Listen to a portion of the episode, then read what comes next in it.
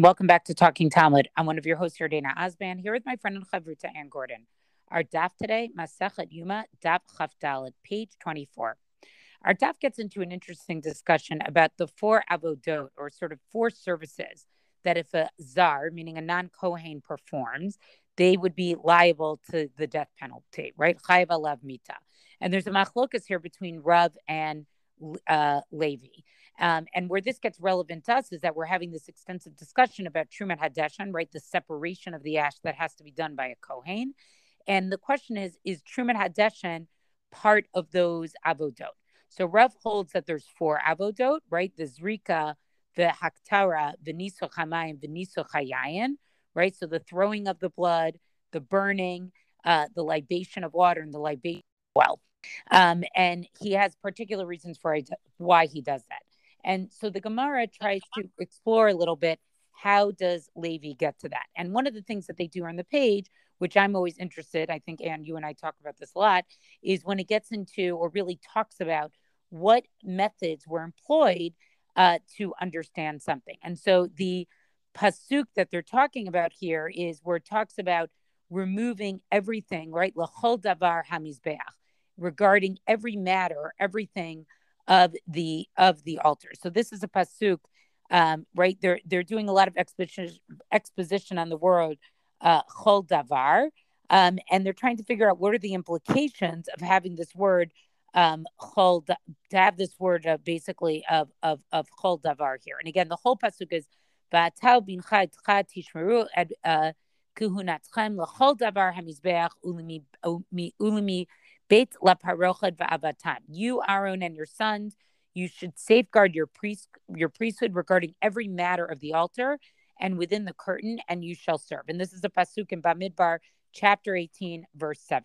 So a lot of Levi's opinion um, has to do with how do you understand this verse of of lechol lechol davar hamizbeach, right? And so the way that he, you know, so what they're going to say is, is that he says, right, when it says davar hamizbeach, right, it means any matter, right, literally any matter that has to do with the mizbeach, and so that would also include the separation of the ash itself. And so now the Gemara wants to explore this a little bit more. So when the pasuk has this phrase of l'chol davar hamizbeach, right, every matter of the altar, this is a klal, right? It's a generalization, right? It means anything that applies to the Mizbeach, Aharon and his sons need to watch. Avodat matana, right? But where it says in a different pasuk, avodat matana, right? A service of what we call, I guess some of the English sort of describes it as a service of application. I don't know. Did you have a better understanding of, of how to say that? So this is this is the pasuk of avodat matana atain kunatchem Vahazar hakarev yumat, right? I have given you the priesthood as a service that is a gift, okay? And a non Kohen who approaches, he shall die. Um, and so that is the continuation of that same pasuk there in Bamidbar. Um, so the question is, what is this? So avodat matana, even though it literally means gift, right? What they're trying to say is, is that, and this is Rav's opinion, is that it means only things that are application um, so that's why for Rav, it would be things that you put on the Mizbeach, right? The sprinkling of the blood, the Mayim, the Yayin, things like that. But Levi wants to say because of this phrase of L'chol Davar HaMizbeach, it's anything that has to do with the Mizbeach itself, and that would include the separation of the ash. So the question that Gemara is asking here is, you know, wait, we have one part of the pasuk starts with a klal, a generalization. The next part has this prat of avodat matana, right, which we sort of can the specification is, is that it seems to be an application, right? Something that you would give or put an avodah that's something that you would put on the mizbeach. Klal uprat, when we have a generalization following and then followed by specification, ain baklal elamasha prat. Don't we always use for those rules of interpretation that the generalization, the meaning of that generalization, the meaning of the klal is only what was in the prat, is only what was in the generalization. So it's really basically asking a question, right? Avodat matana ain, avodat siluk lo. So, right, so using that principle of klal prat, that the prat has to basically explain the klal, how is it that Levi can come up with this interpretation? Because we need to hold Rav's interpretation makes more sense.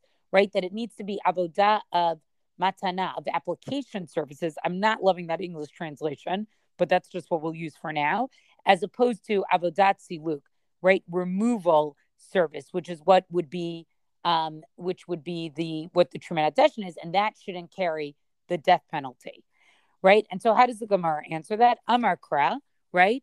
Ulimi bay la parochad la avodatam, right? So it also had in there, right? And within the curtain, you shall serve, right? And since the phrase of avodat matana comes after ulimi bay la parochat, right?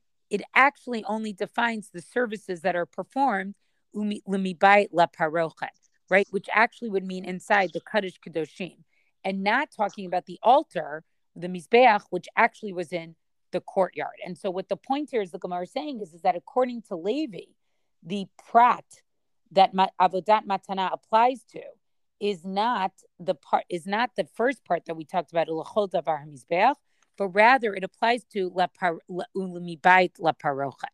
So el mibait la parochet within the curtain, meaning the kaddish kadoshim, hu de avodat matana. That is where a Kohen, right, is liable. A non Kohen would be liable only for these, uh, you know, these services of application below avodat siluk, and not the one, right, not the service of removal. Haba chutz, but outside, meaning where the mizbeach is in the courtyard, afilu avodat siluk. Even a service of removal, a non Kohen would be liable for death. Now the Gemara is going to go ahead and challenge this as well. If this is so, Va'avodatam nami, right? There's a qualification here of, and you shall serve, right? Said, and that qualification was that, you know, that basically shows us that these avodas, these are the ones that carry the death penalty, right? That also, therefore, should also apply to any of those same services that are done in the Kaddish Kadoshim, meaning the the avadatem, right? That that you shall serve. That these are things only the Kohanim should do, there's no distinction made between place, between what was done mi by parochet and what was done mi bachutz. So el mi by parochet, right? Meaning this would using this phrase, right? Then the within the curtain, within the kaddish kadoshim, huda avodat tama, v'la avodah v'lo avodah achareha avodah, right? That a Kohen would be a non-Kohen, a zar would be liable for this death penalty with a concluding service and not for a service that has another service after it. Haba but outside, right? Afilu avodah sheyesh achareha avodah. That even a service where there's another service after it. Okay, so that's where he should be liable for. But Levi is going to rule basically that in every circumstance, right? It's only the concluding service. And so what they're trying to say is avad seems to imply that it should be any service. It doesn't make a difference if it's a concluding one or not a concluding one. But Levi is going to basically rule. One of the things of Levi's principle was is that it was only concluding services that have this death penalty, and that's why he included the Trumat Hadeshin. So how does the Gemara now answer this? Va'avadatem, right? The you shall serve Hadar Arve Kra, right? By adding the the the uh, and the va'avadatem, right? To this phrase, it means it goes back to everything that was stated earlier to the phrase of lechol davar hamizbeach. And therefore, lechol davar hamizbeach means it applies even to the services. Uh, so the law that you would basically learn out of this, right, um, is that it, it applies to everything earlier, even to the things performed on the altar. And it has nothing to do with whether it's a concluding avodah or not a concluding avodah. Um, I think this is a great passage because it really shows us sort of really the detail that was used um, of paying attention to every single word, right? Using the word like va, that it's and, or how do things appear? Is there a generalization followed by a specification?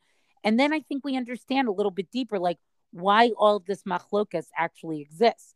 Because if you understand that halacha has to be learned by this careful, careful read of um, psukim, right?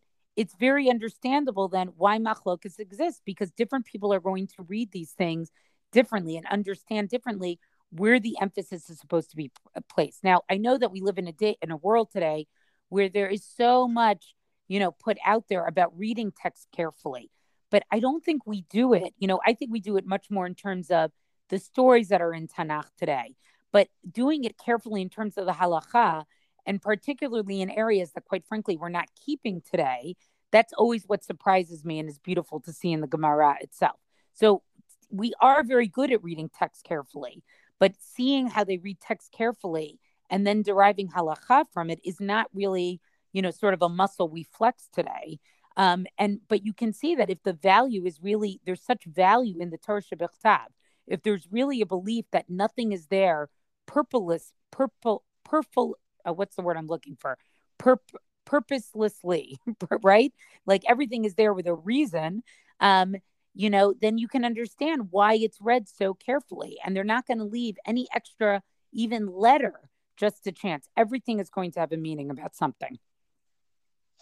So I do always find that to be beautiful, of course. I mean, I think I think anybody who knows me can take that as a given. I have a question here because something seemed incongruous to me, and I'm not sure if it's that I missed something in the learning of it, or if it's truly incongruous, um, or perhaps you have an explanation that you know will smooth it all out. So it seems to me, right, that the same thing for which the a non Kohen would end up not being punished, right, or whatever, not being chayav mita if he were to do it in the Beit Hamikdash.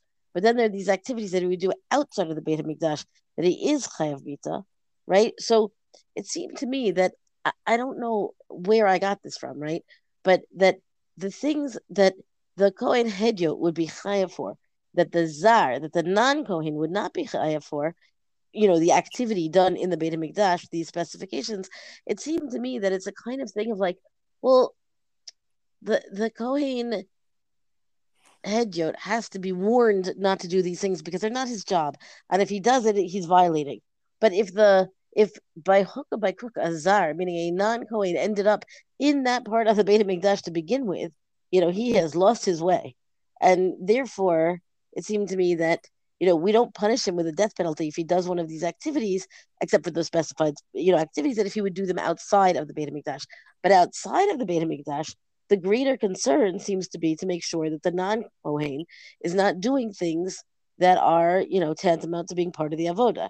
And so there, the warning, so to speak, meaning the it's a warning. The the threat of a death sentence is a big warning, right? It becomes much stronger, even though it still seems to be that the actual activity seems to be much more stringent inside of the Beit Hamikdash, but we're going to give him like some this leniency because he doesn't really belong there ever to begin with. And I, I, I, as I say, I don't know if if I've taken this too far or it just seems incongruous to me otherwise. Like, what's why would the Kohen, why would the non Kohen get a more severe punishment out of the Beit Hamikdash than in the Beit Hamikdash, unless we're giving, you know, unless the the halacha specifically exempts him because, you know, it wasn't really a concern that he would be there. Yeah, I totally agree with that, and I think also in terms of putting our pieces together about like what's the purpose of having this class of Kohanim, you know, I think it's also not a modern notion. Like we, I think, have made in a certain way, you know, religion or our life is very democratized. And this is really not democratized. There's only a certain group of people who are allowed to participate in the avoda. And remember, this is before really formalized prayer or anything. Um, and you know, for a modern religious person, it's this piece is also odd to it, to odd to me, like the harshness of it. Like someone who was so, ex- but I, but I think it's telling us something about the religious experience. There's a lot of boundaries in it. It's not about just worshiping any way that you want to worship. Um, that is for sure true. We can make a list you know, your data in our in our notebooks or whatever we're doing to keep track of the ongoing themes, we can make a list of the things that pertain to the mizbeach that are that are not a free for all, where it's so strictly governed. Yeah, I would agree, and and I think that you know this is a great example of it. I mean, that wasn't the part I was focusing on. I was talking more about the midrash halacha, but just the notion that a zar would would would somebody who so much wanted to participate um, that they would actually, it was punishable by death, I think really tells us something about the boundaries involved with religious worship and religious service. Indeed. There's so many things that, like, but that sounds like such a good idea, except for that it's not because it's not one of the prescribed, you know, ideas. Um, I just want to jump now to towards the end of the daf, uh, where we return to the lottery. And there's a question that I found to be a very, you know, astute question by the Gemara. Lama mifisin. The Gemara says as follows: Why did they hold a lottery? Well, we should all have the answer to that, right? And the Gemara indeed thinks that we should. Lama mifisin amaran. Hello, the reason we have a lottery is because, as we've now discussed extensively, right? They were competitive and it was not good. So they decided to equalize it by having a lottery. Hello, remember Kidamaran? We've already said this. Ella. So then they revised the question. Ella lama mifisin v'chozrinu mifisin. If you'll recall, we said that there were four different lotteries, four different activities over the course of the day. So the Trumat Hadeshin is in the morning and it's the first one. But what, what they would do is they would have this lottery for Trumat Hadeshin, and then later on they would, you know, come together again, and they would come together again each time for the lottery. You could just do it once in the morning, right, and give everybody the jobs for the day. I, you know, and so I think that it is a really astute question because we understand what why there would be a lottery at all. But once you have lotteries, why not why not streamline the process? And the answer is fascinating. Amar Rabbi Yochanan, hargish kol azara, so that all of the azara, all of the courtyard of the temple would feel asher so that all of them would feel like the the commotion, the busyness, the the activity in this Azara, because there's a verse from Tehillim, from Psalms 55. We took counsel together, we took sweet counsel together, the Btik. In the house of God, we walked with the crowds, we walked with the hordes, right? So the idea is that everybody is there and there's a hustle and there's a bustle. And if everything was streamlined and organized from the first thing in the morning, then everybody would just go to their jobs and there wouldn't be this, you know, gathering and regathering and regathering for another lottery. So the interest here in stirring up commotion to get the public excited, right, over the course of the day, right, for the avoda in the temple, it's just an interesting thing, you know, to to think that this was a to think that it was a value in and of itself, to think that there is such a concern to fulfill the description as it is represented in Tehillim, right? And then, you know, how they go about making sure that this is done. You would think that if really the goal is a commotion, so have people crisscross the the Azara every so often. Like that could be a task for people, but no, they're going to do it via the lotteries, which I suppose is certainly a way to keep the Kohanim, the interest of the Kohanim who want to be doing each respective thing. Look, I think anything that anybody does every single day eventually becomes mundane. So maybe this was a ploy to sort of continuing to make the avoda be exi- exciting. Now we know most kohanim didn't actually do this every day, so that's also what's a little puzzling to me about it. You would think for your time of your mishmar, when it was your turn to do the avoda, you know, for a few weeks a year, you'd be pretty enthusiastic about it, and it would just feel like a busy time when it was your time to be on. But you know, I think there was sort of a certain kavod or excitement that they always wanted to give to the avoda of the Beit Hamikdash itself. Okay, I like that. Yeah, that works. Okay, especially when you think of the people coming only for a couple of weeks of the year. It, you know, exactly. So maybe it's like the opposite. Like it's not about creating excitement because something gets boring, but it's like these are your two weeks, and we're going to keep it really exciting and really great the whole time for you. Well, that's our DAF discussion for the day. Rank us, review us on all major podcasts. Thank you to Rabbi Michelle Farber for hosting us on the Hadran website. Let us know what you thought about this stop on our Talking Talmud Facebook page. And until tomorrow, go and learn.